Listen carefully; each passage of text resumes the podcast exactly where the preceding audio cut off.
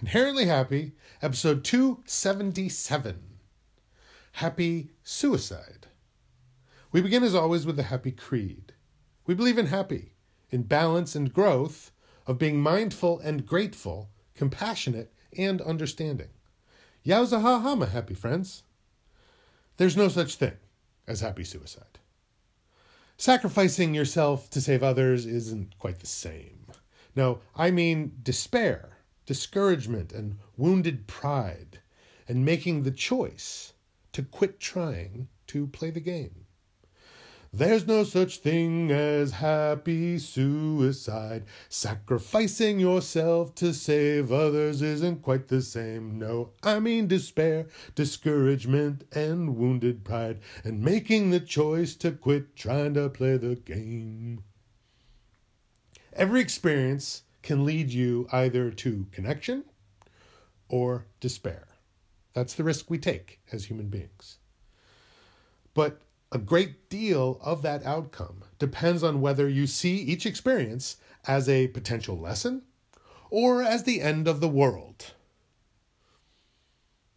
If you view things as just another step towards balance and growth, then you can turn discouragement into drive.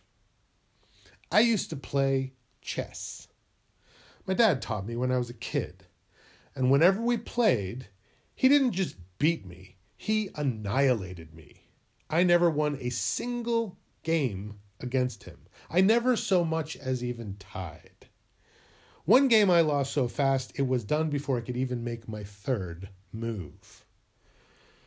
It must have been good training to be humiliated like that, because anyone else I played always ended in a stalemate. Which, while at least not losing, certainly wasn't winning. And never winning isn't something that endears one to a particular game. So I decided that I would play just up until I won my first game, and then I'd retire to prove to everyone I wasn't quitting because I couldn't win, since I wasn't going to quit until I did. I played a computer so I could play whenever I wanted, and there were so many losses, and on very rare occasions a stalemate, but absolutely no wins. Game after game after game. I finally decided to study up a bit on maneuvers and strategy. I'd been just going by instinct up till then. Fat lot of good that did.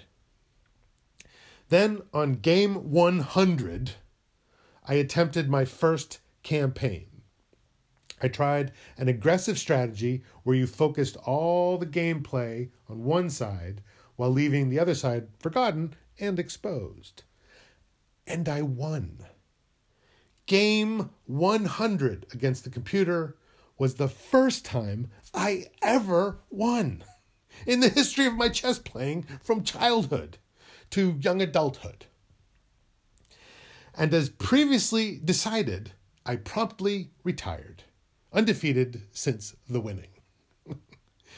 I had played all those games just to prove that I could win if I tried something enough times, and if I put in a little effort to understand it a bit better. So while I did get discouraged whenever I lost, and I lost a lot, I was also encouraged by the thought that I could still someday win. Hope? Delusion? Who can say? That's why I never get so discouraged with life as to quit. Because unlike with chess, I like it when I succeed at something in life. When I intend to help, encourage, and grow, and I actually do, then am I happy. Ha ha. Yowza.